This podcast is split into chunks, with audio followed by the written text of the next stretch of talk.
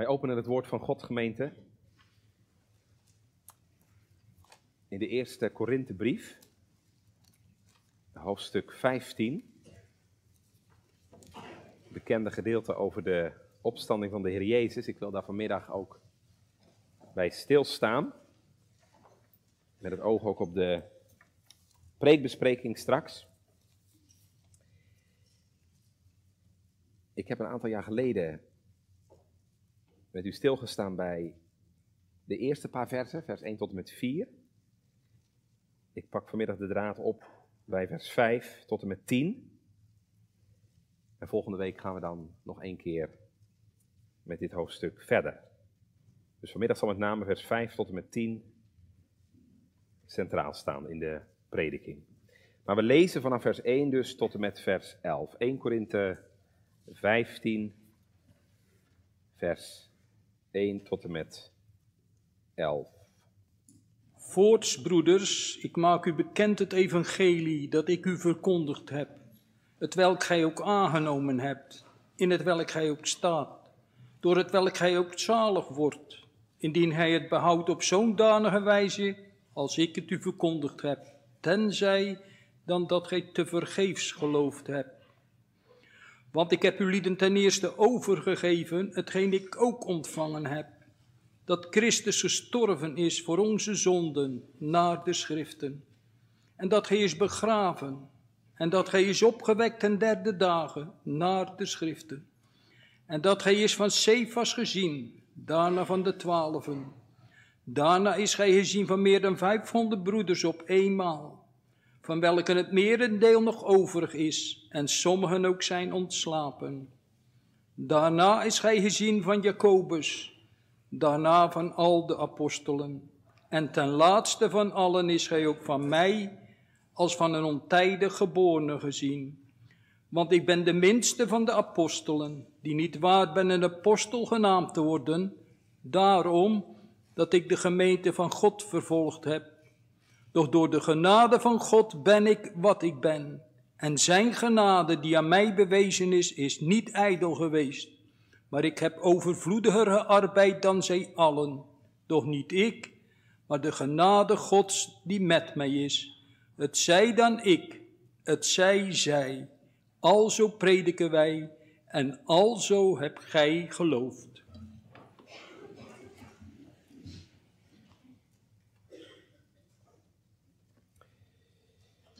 Voorts, broeders, ik maak u bekend het evangelie dat ik u verkondigd heb. Dat is Paulus' centrale thema in 1 Korinthe 15, het evangelie van Christus.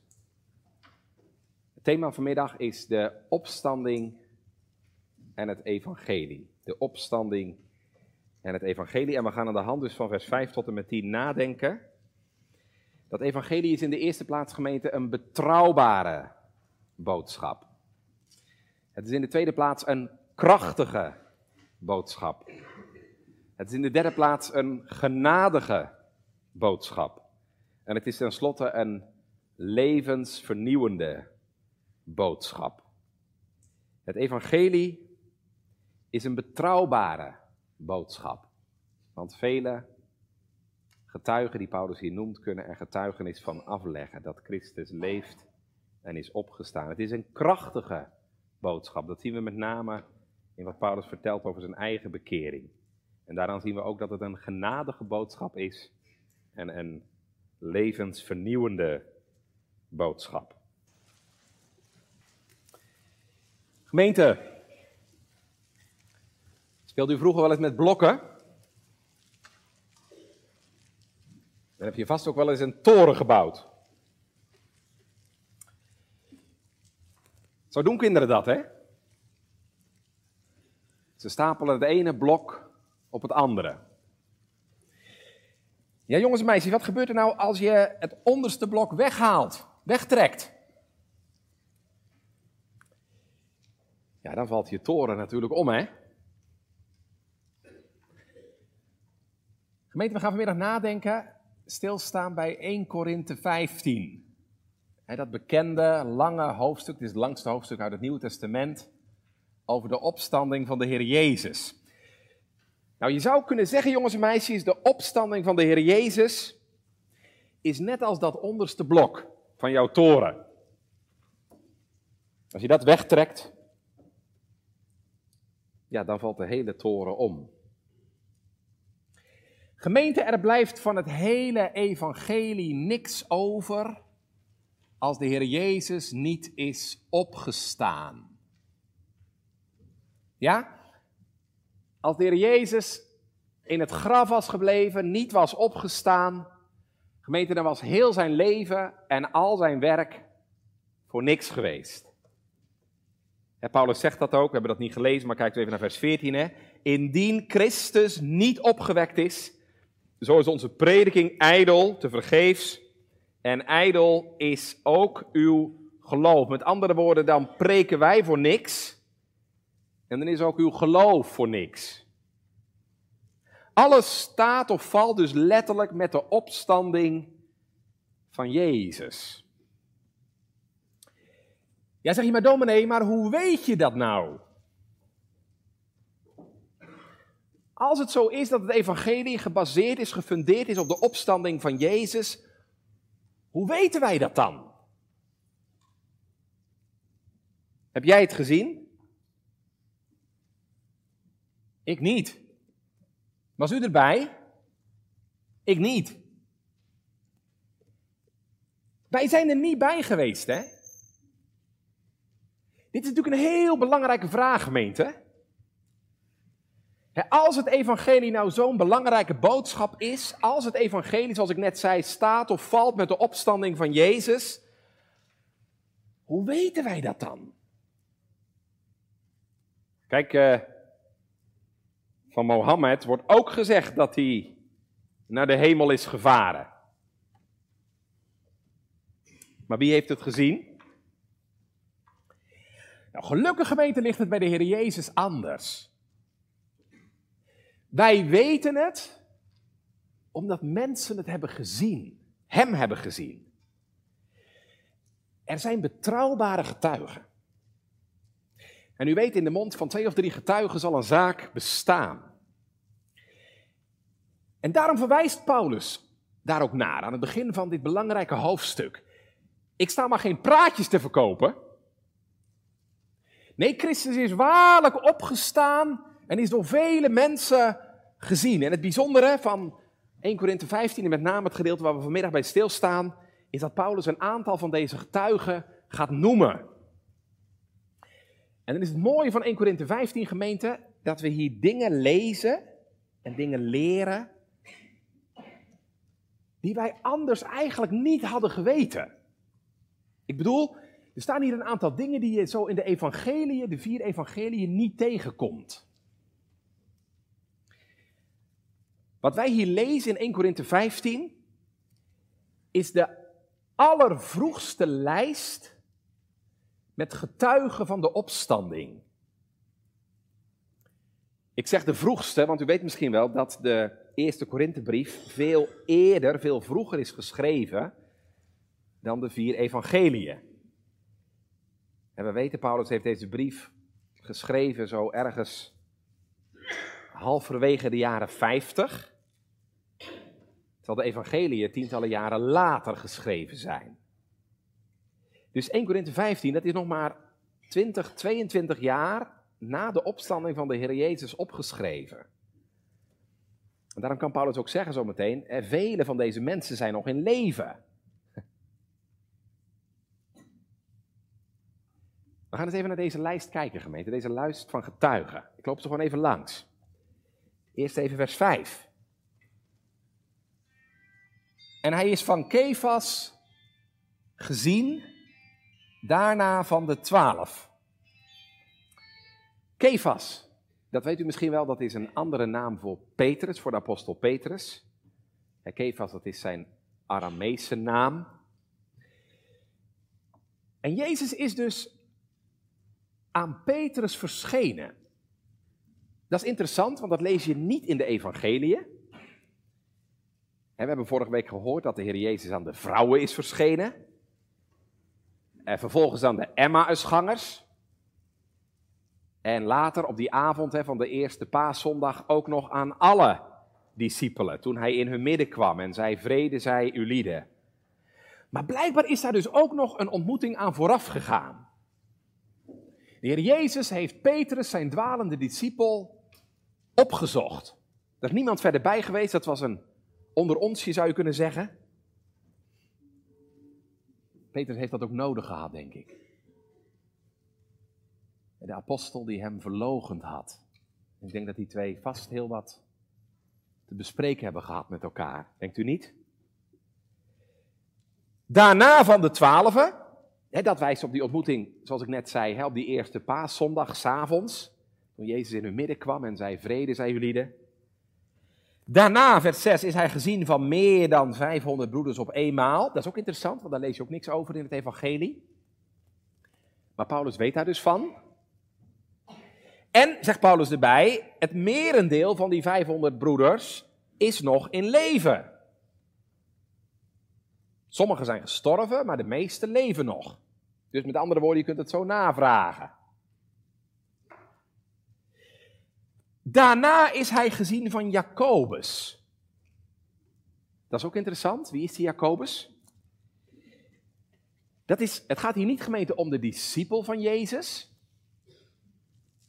Die hoorde bij de twaalfen. Nou, daar was Jezus al aan verschenen, al op de eerste paaszondag. Maar heel waarschijnlijk gaat het hier over een broer van de Heer Jezus. u komt er met name in het boek Handelingen regelmatig tegen.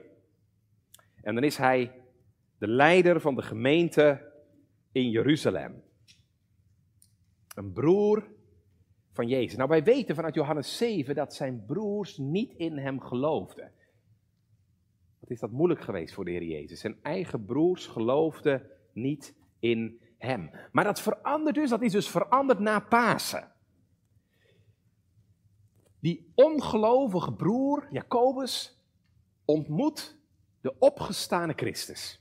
Ja, en dan kan hij natuurlijk niet meer onderuit. Want hij wist natuurlijk ook heel goed dat Jezus aan het kruis gestorven was. En dan komt ook hij tot de erkenning en het geloof dat Jezus de Messias is.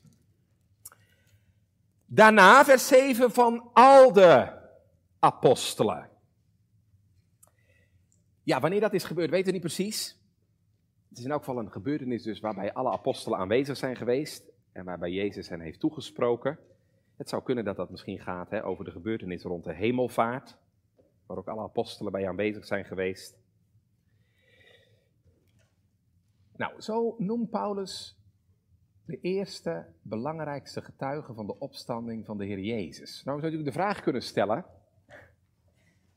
maar, maar hoe weet je dit nou, Paulus? want even om scherp te hebben, Paulus is daar zelf natuurlijk niet bij geweest. En bovendien, dat weet u ook, Paulus zat heel ver bij Jeruzalem vandaan. Paulus zat ver weg in dat grote Romeinse Rijk. Dan ene keer in Syrië, dan weer zat hij in Klein-Azië, dan in Griekenland, dan in Rome. Hoe weet hij dit nou eigenlijk? dat Jezus verschenen is aan Petrus, aan Jacobus en aan al die anderen. Nou, gemeente, waarschijnlijk heeft hij dat zelf van hen gehoord. Weet u nog, ik heb daar vorig jaar over gepreekt, toen we met handelingen bezig waren. Weet u nog dat Paulus drie jaar na zijn bekering voor het eerst weer in Jeruzalem is geweest? Drie jaar na zijn bekering heeft hij een bezoek gebracht aan Jeruzalem. En we weten, want hij beschrijft het in Galaten 1, ehm, toen heeft hij maar met twee mensen gesproken in Jeruzalem. Wie waren dat? Nou, dat waren uitgerekend Petrus en Jacobus, die hier dus in 1 Korinthe 15 genoemd worden. Dus Paulus heeft dit, wat hij hier beschrijft in 1 Korinthe 15, zelf van Petrus en Jacobus gehoord. dat was nog maar een jaar of vier na de opstanding. Ja, maar er is nog meer gemeente, want er is nog een getuige. De laatste. En, dat moeten we dan zeggen, dat is ook wel de bijzonderste getuige die Paulus hier noemt. Want dat is hij zelf. Kijk maar. Vers 8. En ten laatste van alle is hij ook door mij gezien. Ten laatste. We hebben daar vorig jaar zomer bij stilgestaan, hè? Paulus was de laatste die de opgestane heren ontmoette. Dat is gebeurd, hè, dat weet u, toen hij op weg was naar Damascus. Toen heeft Paulus Jezus ontmoet en heeft hij de stem van de levende Christus gehoord. Sal, Sal, wat vervolgt gij mij? Dat is het keerpunt geweest in zijn leven. En toen moest Paulus tot de ontdekking komen dat die man die hij zo haatte, die man waarvan hij dacht dat het een mislukkeling was, een, een, een nep-messias, wiens volgelingen hij te vuur en te zwaard vervolgde, ja, dat deze man echt de Messias was. Hij heeft gezien die gekruisigde Christus leeft. En dat betekent dus ook, dan heb ik mij vergist. Want als Jezus leeft, dan is hij geen bedrieger, zoals ik altijd dacht. Dan is er iets met hem gebeurd, want hij leeft aan de rechterhand van God. Dan is hij dus opgestaan uit de dood. En als Jezus is opgestaan, wat betekent dat dan? Dat kan niet anders betekenen dan dat God hem uit de dood heeft opgewekt. En u snapt, als God hem heeft opgewekt uit de dood, dan is hij geen leugenaar. Dan is het waar wat hij zei. Dan is het waar wat hij deed. En dan is het waar wat hij claimde. Dan is hij dus wel de Messias. En zo heeft de Heer Paulus laten zien dat Christus wel de Messias is. En toen heeft de Heer Jezus Paulus geroepen, jongens en meisjes, om in zijn dienst te komen. Wat mooi is dat, hè?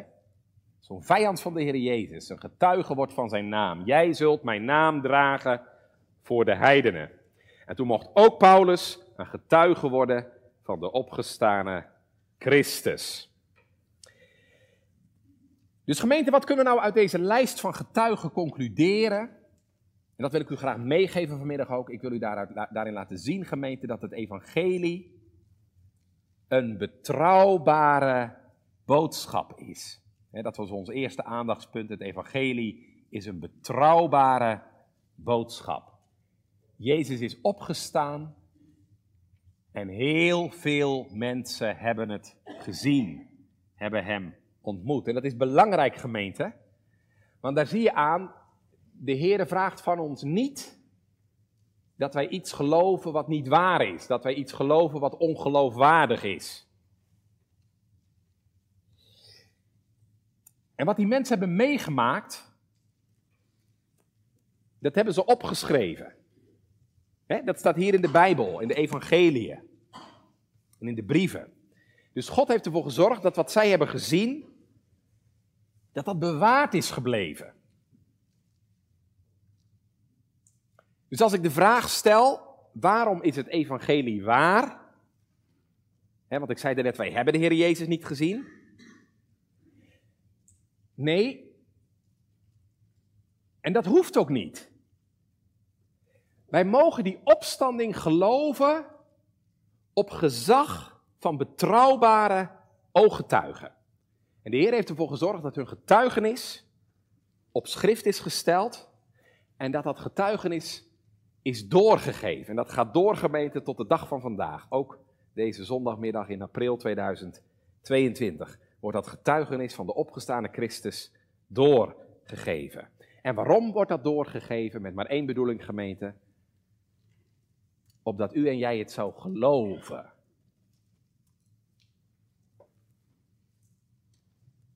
Weet u nog wat Jezus tegen Thomas zei? En Thomas wilde zo graag zien, jongens en meisjes, of Jezus echt was. Hij, hij wilde die wonden zien en voelen. En dat mocht ook van de Heer Jezus. Maar dat kunnen wij natuurlijk niet meer. En dan zegt Jezus tegen Thomas en ook tegen ons: Thomas, jij hebt geloofd omdat je mij gezien hebt. Zalig zijn zij die niet gezien hebben en die nochtans zullen geloofd hebben. Ja, dat is natuurlijk op ons van toepassing. Wij kunnen de Heer Jezus niet zien. Wij moeten geloven zonder zien. Maar gemeente, dat is geen sprong in het duister. Want wij mogen geloven dat het echt waar is. Dat het echt waar is wat er met Jezus gebeurd is. En daarom lees je ook zo mooi in Johannes 20. na dat verhaal van Thomas, dat Johannes zegt, en dat zegt hij dan tegen ons, de lezers van zijn evangelie, dan zegt hij, dit heb ik opgeschreven, waarom? Opdat gij gelooft dat Jezus is de Christus, de Zoon Gods, en opdat gij gelovende het leven hebt in zijn naam. Dus hoor je het? Wat de Heer hier heeft op laten schrijven in het evangelie en in de brieven. En dat hebben die ooggetuigen maar met één bedoeling opgeschreven. Dat ook jij gelooft dat Jezus is de Christus, de Zoon van God. En opdat u door dat geloof het leven mag hebben in zijn naam. Het eeuwige leven. Het evangelie gemeente, en nu rond ik mijn eerste punt af, het evangelie is dus een betrouwbare boodschap. En gemeente, het is niet alleen maar een betrouwbare boodschap. Het is in de tweede plaats, en dat is misschien nog wel veel belangrijker. Het is ook een krachtige boodschap. En dat is onze tweede gedachte. Het evangelie is een krachtige boodschap. En dat zullen we met name zien, gemeente, aan wat Paulus ons vertelt over zichzelf. Wat Paulus vertelt over zijn eigen bekering. In vers 8 tot en met 10. Laten we dat even lezen. Als hij zegt, en ten laatste van allen is hij ook door mij, als door een ontijdig geborene gezien. Want ik ben de minste van de apostelen, die niet waard ben een apostel genoemd te worden, daarom dat ik Gods gemeente vervolgd heb. Doch, door de genade van God ben ik wat ik ben. En zijn genade die aan mij bewezen is, is niet ijdel geweest, is niet te vergeefs geweest, maar ik heb overvloediger gearbeid dan zij allen. Doch niet ik, maar de genade van God die met mij is. Nou gemeente, wat Paulus hier vertelt, dat laat ons drie dingen zien. Dat zijn onze tweede, onze derde en onze vierde gedachten. Wij zien in de bekering van de apostel Paulus dat het evangelie een boodschap is vol kracht. Dat het een boodschap is ook vol genade. En tenslotte dat het een boodschap is die je leven verandert. Dus ik pak even onze tweede, derde en vierde gedachten bij elkaar. Het is een boodschap vol kracht, een boodschap vol genade en een boodschap die je leven verandert. Ja, aan de bekering van Paulus gemeente zie je dat het evangelie een boodschap is vol kracht. Welke kracht dan? Ja, de kracht van de Heer natuurlijk. In het evangelie gemeente zit de kracht van de levende Christus. Dat moet u nooit vergeten. Waarom is het evangelie zo'n krachtige boodschap? Waarom zijn er na 2000 jaar na Jezus' opstanding nog steeds kerken? Waarom komen er nog steeds mensen tot geloof en bekering? Omdat de kracht van de levende Christus erin zit. En dat is nodig ook, gemeente. Dat is ook heel erg nodig. Het evangelie moet ook wel een krachtige boodschap zijn. Want gemeente, er is een ongelofelijke, ongelofelijke kracht voor nodig om u en mij uit onze geestelijke dood te wekken. Er is echt een ongelofelijke kracht nodig om een mens uit zijn geestelijke doodstaat te wekken. Dat kunnen wij zelf nooit. Als u wel eens bij een dode hebt gestaan, dan weet u heel goed, je kunt iets aan hem vragen, maar hij zal niet reageren. Je kunt aan een dode vragen of die opstaat, maar dat zal die niet doen. Want dat kan hij niet. Nee, dat kan alleen God. En zo is het ook geestelijk gezien met ons gemeente, want we zijn van nature allemaal geestelijk dood. En weet je wat nou het wonder is van het evangelie? Diezelfde kracht die God op de paasmorgen gebruikte om Jezus uit de dood op te wekken, diezelfde kracht gebruikt de Heer ook om mensen zoals u en mij uit onze geestelijke dood op te wekken. Diezelfde kracht is nodig om jou en mij een nieuw leven te geven. Nou, die kracht, die zit dus in het evangelie. Paulus zegt daarom ook in Romeinen 1, het evangelie is een kracht van God Tot redding, tot behoud van een ieder die gelooft. Want er is ongelooflijke kracht voor nodig om ons te redden. Maar het heerlijke is gemeente, die kracht die is er. Die kracht die zit in het evangelie. En wil je dat zien, dan zou ik zeggen, nou kijk maar naar Paulus zelf. Als er nou toch één was van wie je nooit verwacht zou hebben dat hij christen zou worden, dan was het toch wel Paulus. Hè? Hij had met genoegen toestaan kijken toen Stefanus, de eerste martelaar, gedood werd. Hij haatte die secte van Jezus met een dodelijke haat. En daarom vervolgde hij de gemeente van God.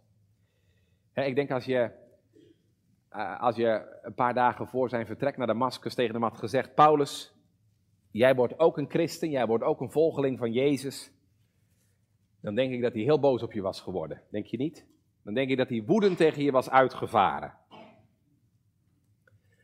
Maar God grijpt in en verandert deze man.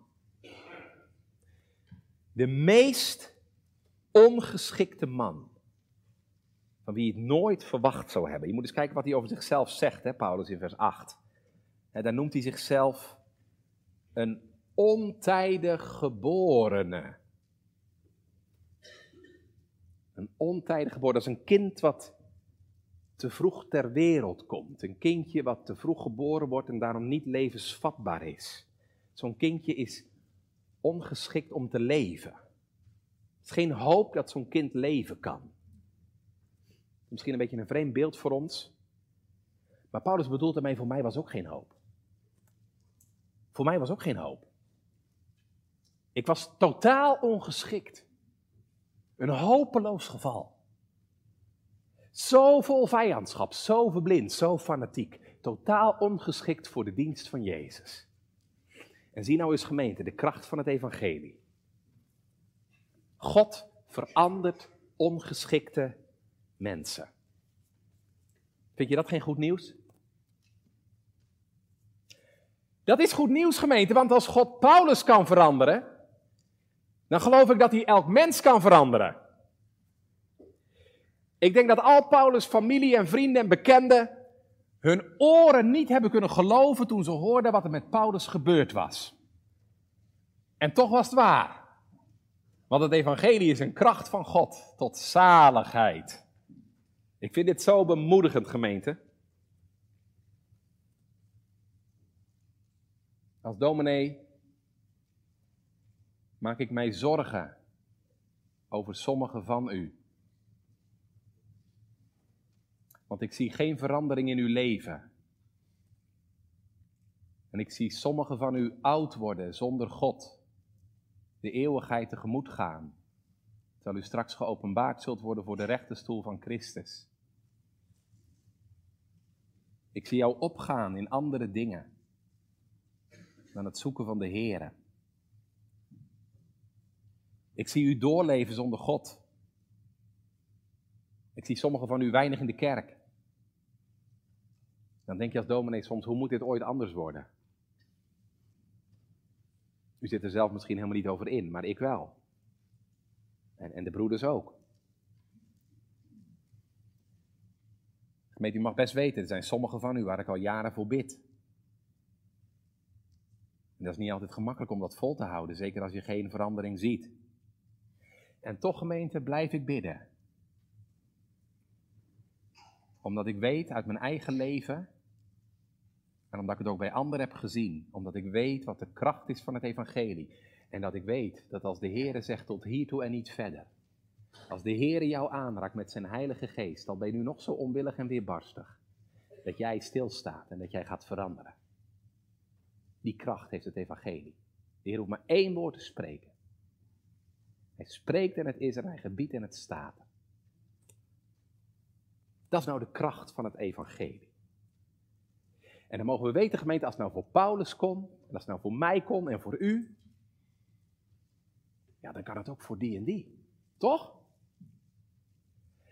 Onze enige verwachting dat mensen tot verandering komen, tot bekering en geloof, dat is de kracht van God en de kracht van het evangelie. Want alleen het evangelie kan ons veranderen. Want het is een kracht van God tot redding voor een ieder die gelooft. Wat een bemoediging voor dominees en ambtsdragers. Maar ook wat een bemoediging vanmiddag. Ja, als je weet, ja, zoals ik nu leef, is het niet goed. Als je diep in je hart wel voelt, zo kan ik niet sterven. Ik heb diep in mijn hart geen vrede met God. Dan mag ik je vanmiddag zeggen, in dit evangelie is de kracht die jij nodig hebt om je leven te veranderen. Wat een bemoediging vanmiddag ook gemeente voor mensen die bekommerd zijn, ongerust zijn over hun zaligheid. Je zonden drukken je neer. Je verlangt naar vrede met God in je hart. Je zou zo graag zeker willen weten dat je een kind van God bent. Dat Christus ook uw zaligmaker is. Nou, dan heb ik een pleitgrond voor u vanmiddag. Dan heb ik een pleitgrond voor u vanmiddag. Dan mag je zeggen, heren, nou heb ik gehoord dat uw evangelie zo machtig is, zo vol kracht. Dat u zichzelf aan Paulus hebt geopenbaard. Ja, dat doe ik dan ook bij mij. Dan kunt u zich toch ook aan mij openbaren. Wat een bemoediging gemeente, dat het evangelie een kracht is. Wat een bemoediging ook als u zich zorgen maakt over anderen. Je maakt je misschien zorgen over je kinderen. Je maakt je misschien zorgen over familieleden die van God zijn afgedwaald. O gemeente, dan mag je bidden. Heren, als u Paulus kon roepen, dan kunt u ook hen roepen. Ziet u gemeente wat een bemoediging dit is, dat het evangelie zo'n kracht heeft. Bemoediging voor ambtsdragers. Bemoediging voor als je de Here zoekt. Bemoediging als je verdriet hebt over anderen. De bekering van Paulus is het bewijs, gemeente, dat God niets in de weg staat.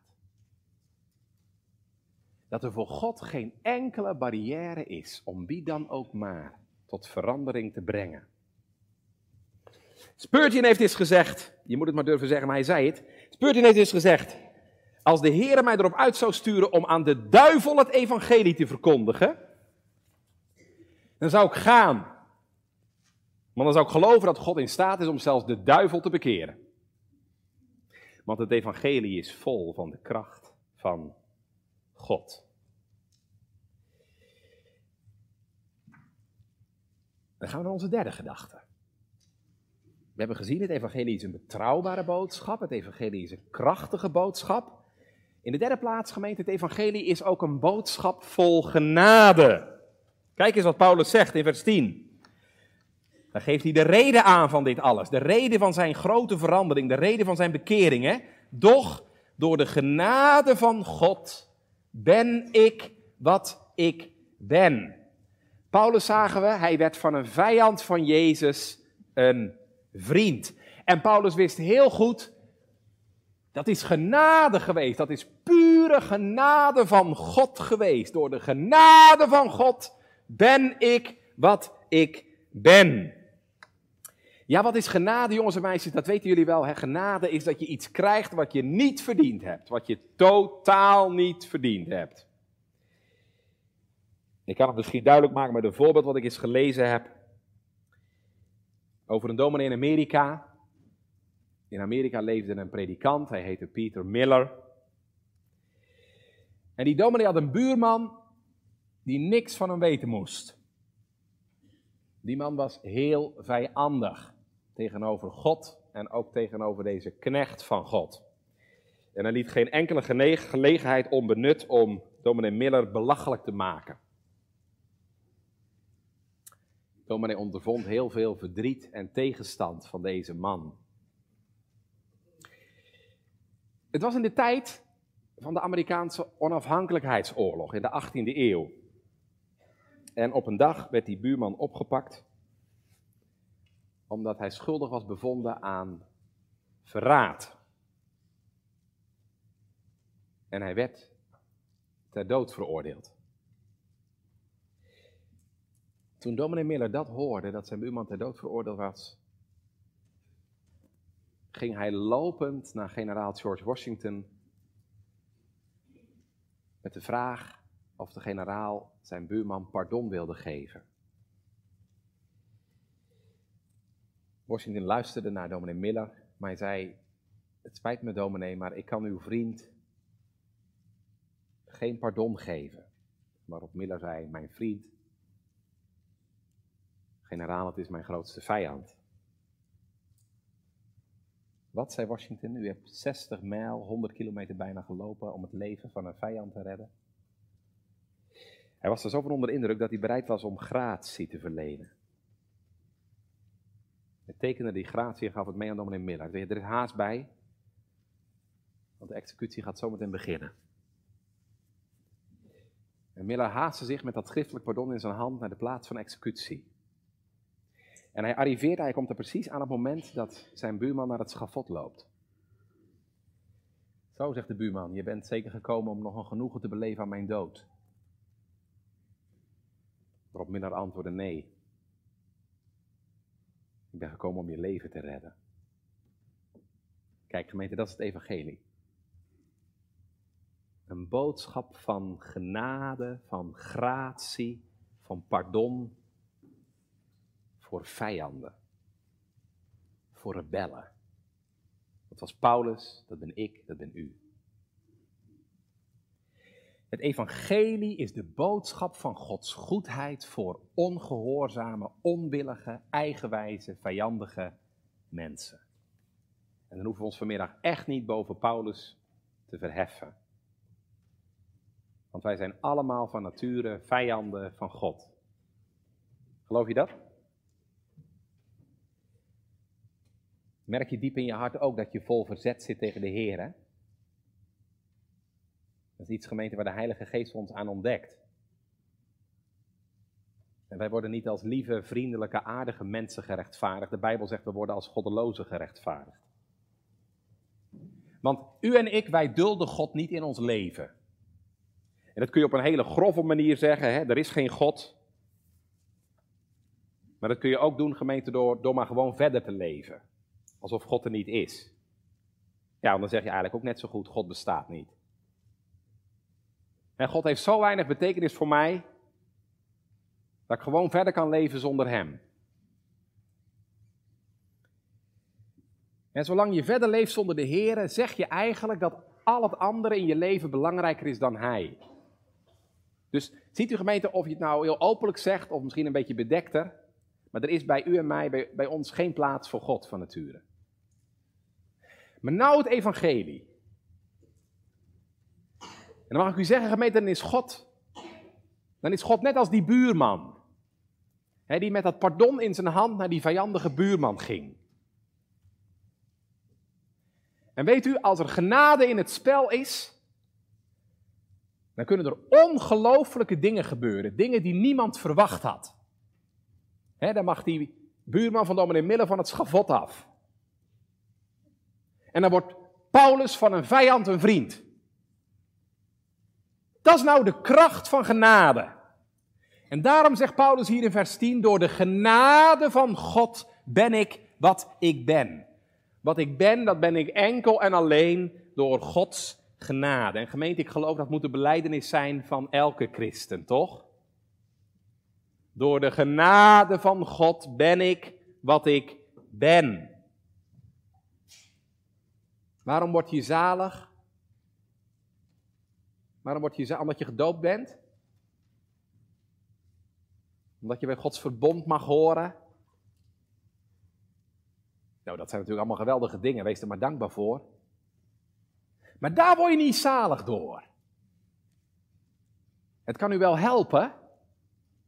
Maar u wordt alleen zalig door genade alleen. En daar gaat het gemeente om.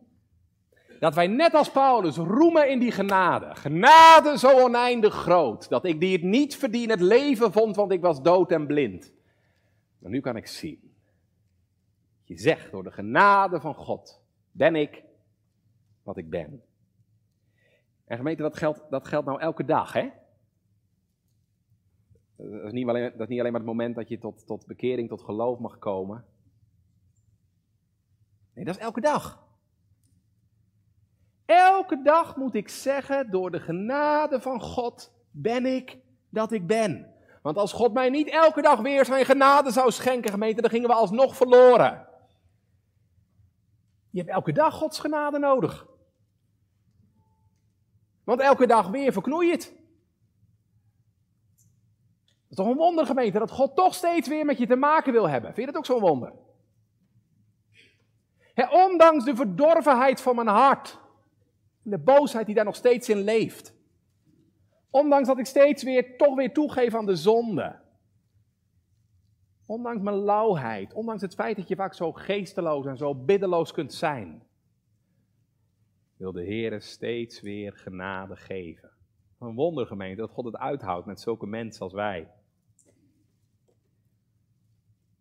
En wil die toch voor je zorgen, wil die toch steeds weer vergeving schenken.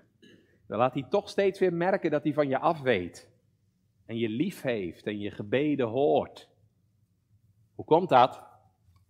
Omdat God in genade met je omgaat. Door de genade van God ben ik wat ik ben. Het gaat heel je leven door. Ik vind dat zo mooi in dat lied van John Newton. Die zegt: It was grace that brought me this far. Het was genade die me tot hiertoe heeft geleid. And grace will lead me home. En genade zal mij ook thuis brengen. Het is een en al genade. Van begin tot eind. Grace will lead me home. En die genadegemeente die werkt wat uit in je leven. Dat is onze laatste gedachte, ons vierde punt. Hè? Het is een boodschap vol kracht, het is een boodschap vol genade. Het is tenslotte ook een levensvernieuwende, een levensveranderende boodschap.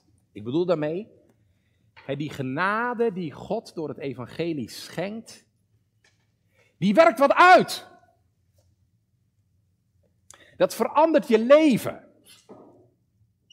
Wat dan? Nou, het verandert in eerste plaats je houding en in de tweede plaats verandert het je gedrag.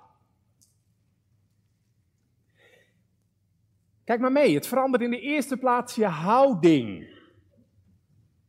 Ik bedoel daarmee gemeente, genade zorgt er altijd voor dat je ootmoedig wordt. Genade maakt je klein. Kijk eens even wat Paulus over zichzelf zegt. Vers 9, hè? Daar zie je dat. Wat genade uitwerkt. Als hij beleidt, want ik ben de minste van de apostelen, die niet waard ben een apostel genoemd te worden, daarom dat ik de gemeente van God vervolgd heb. Paulus' gemeente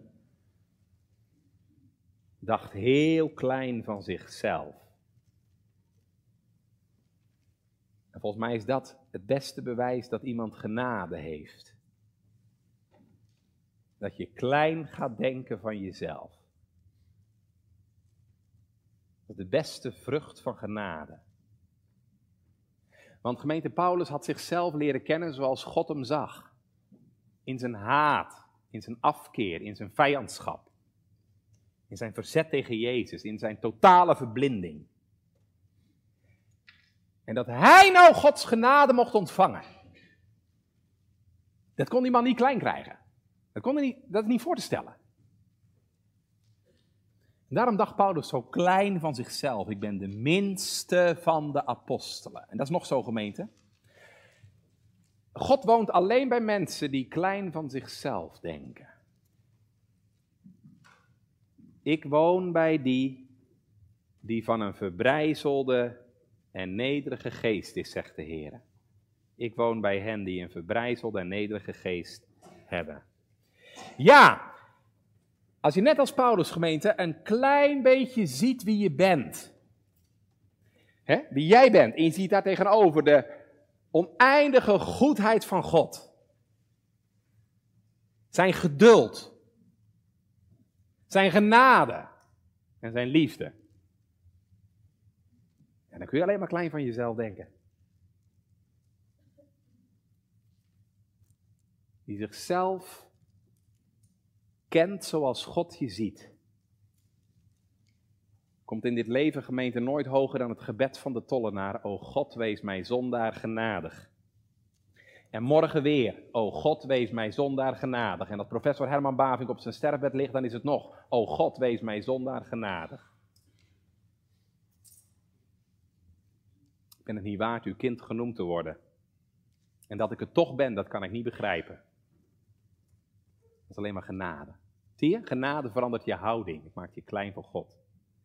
En in de tweede plaats, het verandert niet alleen je houding, het verandert ook je gedrag. Want gemeente genade maakt ook vruchtbaar. Genade maakt ook vruchtbaar. Kijk maar eens wat Paulus zegt, hè, vers 10. Uh, doch door de genade van God ben ik wat ik ben, en dan komt het. En zijn genade, die hij aan mij bewezen heeft, is niet te vergeefs geweest. Maar ik heb overvloediger gearbeid dan zij allen. Doch niet ik, maar de genade van God die met mij is. Zijn genade, zegt Paulus, is niet ijdel geweest, is niet te vergeefs geweest. Paulus' gemeente wil in deze woorden die genade roemen. Mooi is dat, hè? Over zichzelf spreekt hij klein, maar over de genade spreekt hij groot. Hij zegt zelfs hier, hè, vers 10, ik heb meer gewerkt dan de anderen. Ja, dat is echt waar. Dat kun je gerust zeggen. Paulus heeft veel meer gedaan dan alle andere apostelen. Enorme reizen ondernomen. Vele gemeentes gesticht. De anderen hebben ook gearbeid, hard gearbeid, maar Paulus wel het meest van allen. En dat bedoelt Paulus hier nou niet gemeend, als hij dat zegt, hè, ik heb meer gearbeid dan de anderen. Dan bedoelt hij dat niet om zichzelf op de borst te slaan, van kijk eens hoe goed ik ben, hoe goed ik het gedaan heb. Nee gemeente, dat, dat vertelt hij juist om nog eens extra te onderstrepen wat die genade van God doet in zijn leven. Kijk maar, ik heb overvloediger gearbeid dan zij allen, maar daar zet hij geen punt gelukkig, maar een komma.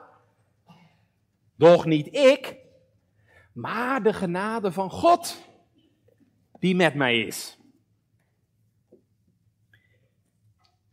Bij Paulus was het zo gemeente juist omdat hij wist hoeveel genade God hem geschonken had. Daarom is Paulus des te ijveriger geweest. Ik vind het altijd zo mooi hoe hij dat zegt in Romeinen 1. Daar zegt hij het iets anders. Dan zegt hij: Ik sta bij God in de schuld. Hij zegt dan in Romeinen 1: Ik verkondig het evangelie omdat ik een schuld heb in te lossen. Een dankschuld. He, om wat God met mij heeft gedaan, omdat God mij bij het ravijn heeft weggerukt en aan zijn hart heeft gedrukt. Daarom heb ik bij de Heer een dankschuld in te lossen. En nou verkondig ik het evangelie, ja, om als het ware iets terug te mogen doen voor wat God bij mij heeft gedaan. Zijn genade aan mij bewezen is niet ijdel te vergeefs geweest. Ja, en ik zou zeggen, gemeente, als u iets van Gods genade mag kennen, dan heb u dus ook een dankschuld in te lossen. Toch? Ik geloof, gemeente, hoe meer je Gods genade mag verstaan, hoe bruikbaarder u zult worden. Hoe meer je Gods genade leert verstaan, hoe bruikbaarder je wordt. Voor je man, voor je vrouw, voor je kinderen, voor je omgeving, voor je naasten. Want gemeente, Gods genade wordt zichtbaar. Gods genade verandert je. Dan kun je niet meer dezelfde blijven. Denk even aan die buurman en die dominee waar ik het net over had. Denk je jongens en meisjes dat die buurman nog doorging met die dominee het leven zuur te maken en hem te plagen? Nou, ik denk dat die man voortaan alles aan heeft geprobeerd om om zijn dankbaarheid te uiten. En dat doet genade ook, gemeente. Genade verandert mensen. Ik herinner me jaren geleden was er in Utrecht een uh, debat tussen professor Herman Philipsen en dokter Gert van der Brink, inmiddels docent aan de Theologische Universiteit in Apeldoorn. En Herman Philipsen, dat weet u misschien, niet, maar Herman Philipsen is een van de bekendste atheïsten van Nederland, hoogleraar in Utrecht. En die twee hadden een debat. En toen stelde iemand een vraag aan professor Philipsen. Professor, kunt u mij een voorbeeld geven hoe het atheïsme mensenlevens verbeterd heeft? Nou, ik denk dat het niet makkelijk is gemeten om daar een voorbeeld van te geven. Er zijn wel veel voorbeelden van mensenlevens die verwoest zijn door het atheïsme. Maar ik vrees dat er weinig door verbeterd zijn. En dan moet ik in dit verband gemeente denken aan het eh, verhaal van een andere evangelist. Amerikaanse evangelist Ironside. Die liep op een dag in San Francisco. En daar raakte hij in gesprek met een eh, bekende agnost. Ja, een agnost, dat is iemand die zegt, ja, je kunt niet weten of God bestaat. Misschien bestaat hij wel, misschien bestaat hij niet, dat is een agnost. En die man, die, die agnost, die nodigt die evangelist Ironside uit voor een debat. Hij zegt, wilt u meedoen aan een debat over christendom en agnosticisme? Nou, dat is goed, zegt Ironside, dat wil ik doen. Op, op één voorwaarde, op één voorwaarde. Dan moet u twee mensen meenemen die kunnen getuigen dat uw visie, uw verhaal hun leven heeft veranderd. U moet twee mensen meenemen die, die, die, ja, die vroeger een slecht leven leiden, een crimineel of een dronker of een prostituee, maakt niet uit, die u hebt ontmoet en, en, en die daardoor tot verandering is gekomen. Die toen gezegd heeft, ja, dit is het, dit is het antwoord op mijn problemen. Ik word ook agnost. die gebroken heeft met zijn vroegere leven en die nou een goed leven probeert te leiden. Als u belooft, zei Ironside, twee van zulke mensen mee te nemen, dan zal ik er minstens honderd meenemen.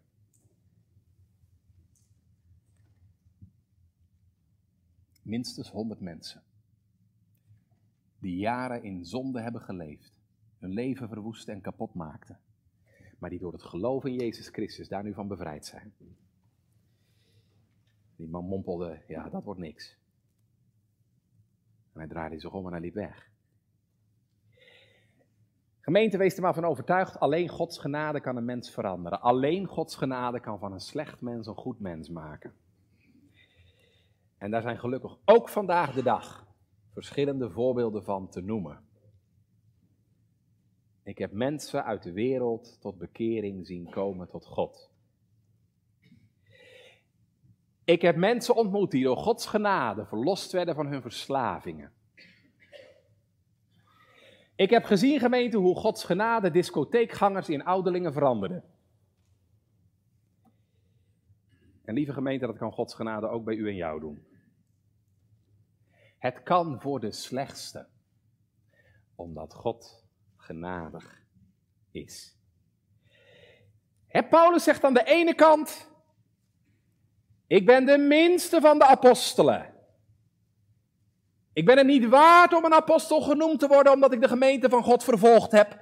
Maar hij zegt er ook wat achteraan, gemeente. Kijk nog een keer naar vers 10. Doch, door de genade van God ben ik wat ik ben. Wat kunnen we daarvan leren? Daar kunnen we van leren, gemeente. Je kunt aan de ene kant niet klein genoeg van jezelf denken. Maar je kunt aan de andere kant ook niet groot genoeg van Gods genade denken.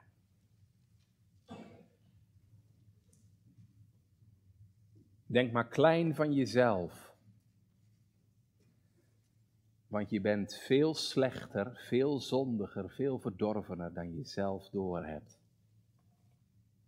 En als de Heer in je leven werkt, ga je dat zien ook. En dat ga je steeds meer zien. Maar ik zou ook willen zeggen, denk tegelijkertijd groot van Gods genade. Jouw ongeschiktheid staat God niet in de weg. Weet u gemeente, er is één ding wat veel erger is dan je ongeschiktheid. En dat is ons ongeloof. Ongeloof is veel erger dan je ongeschiktheid. Uw harde hart, jouw onwilligheid om je te bekeren, of uw besef van onwaardigheid voor God, gemeente, ik kan u zeggen dat is voor God geen enkele hindernis. Dat is voor God geen enkele hindernis.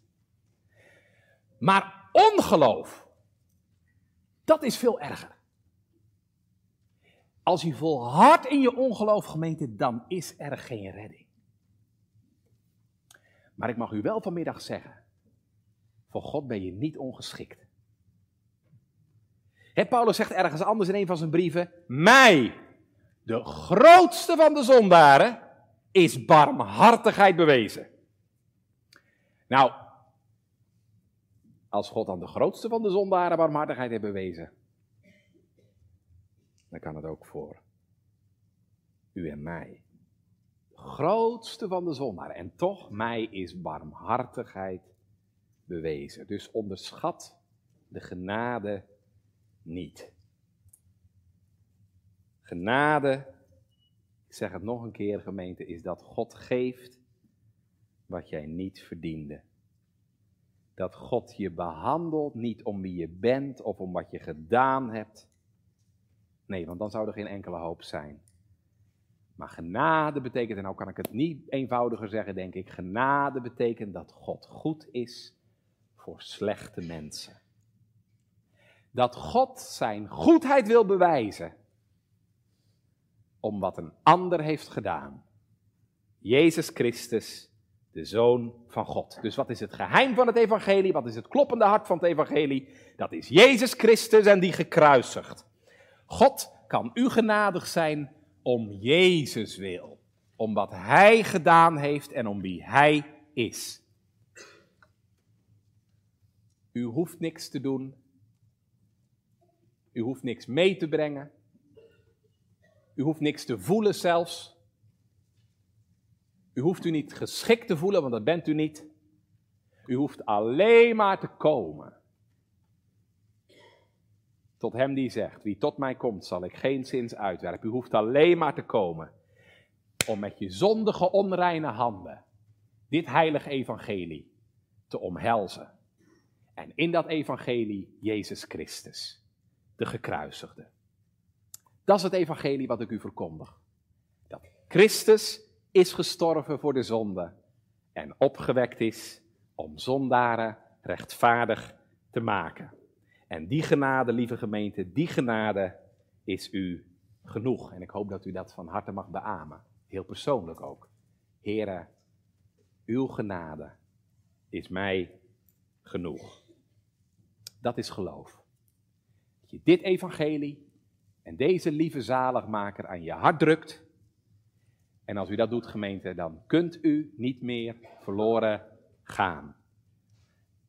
Want dan mag je ook zeggen, en je mag het ook zingen, door de genade van God ben ik dat ik ben. En dan leer je ook zingen, mijn God, u zal ik eeuwig loven omdat gij het hebt gedaan. Amen.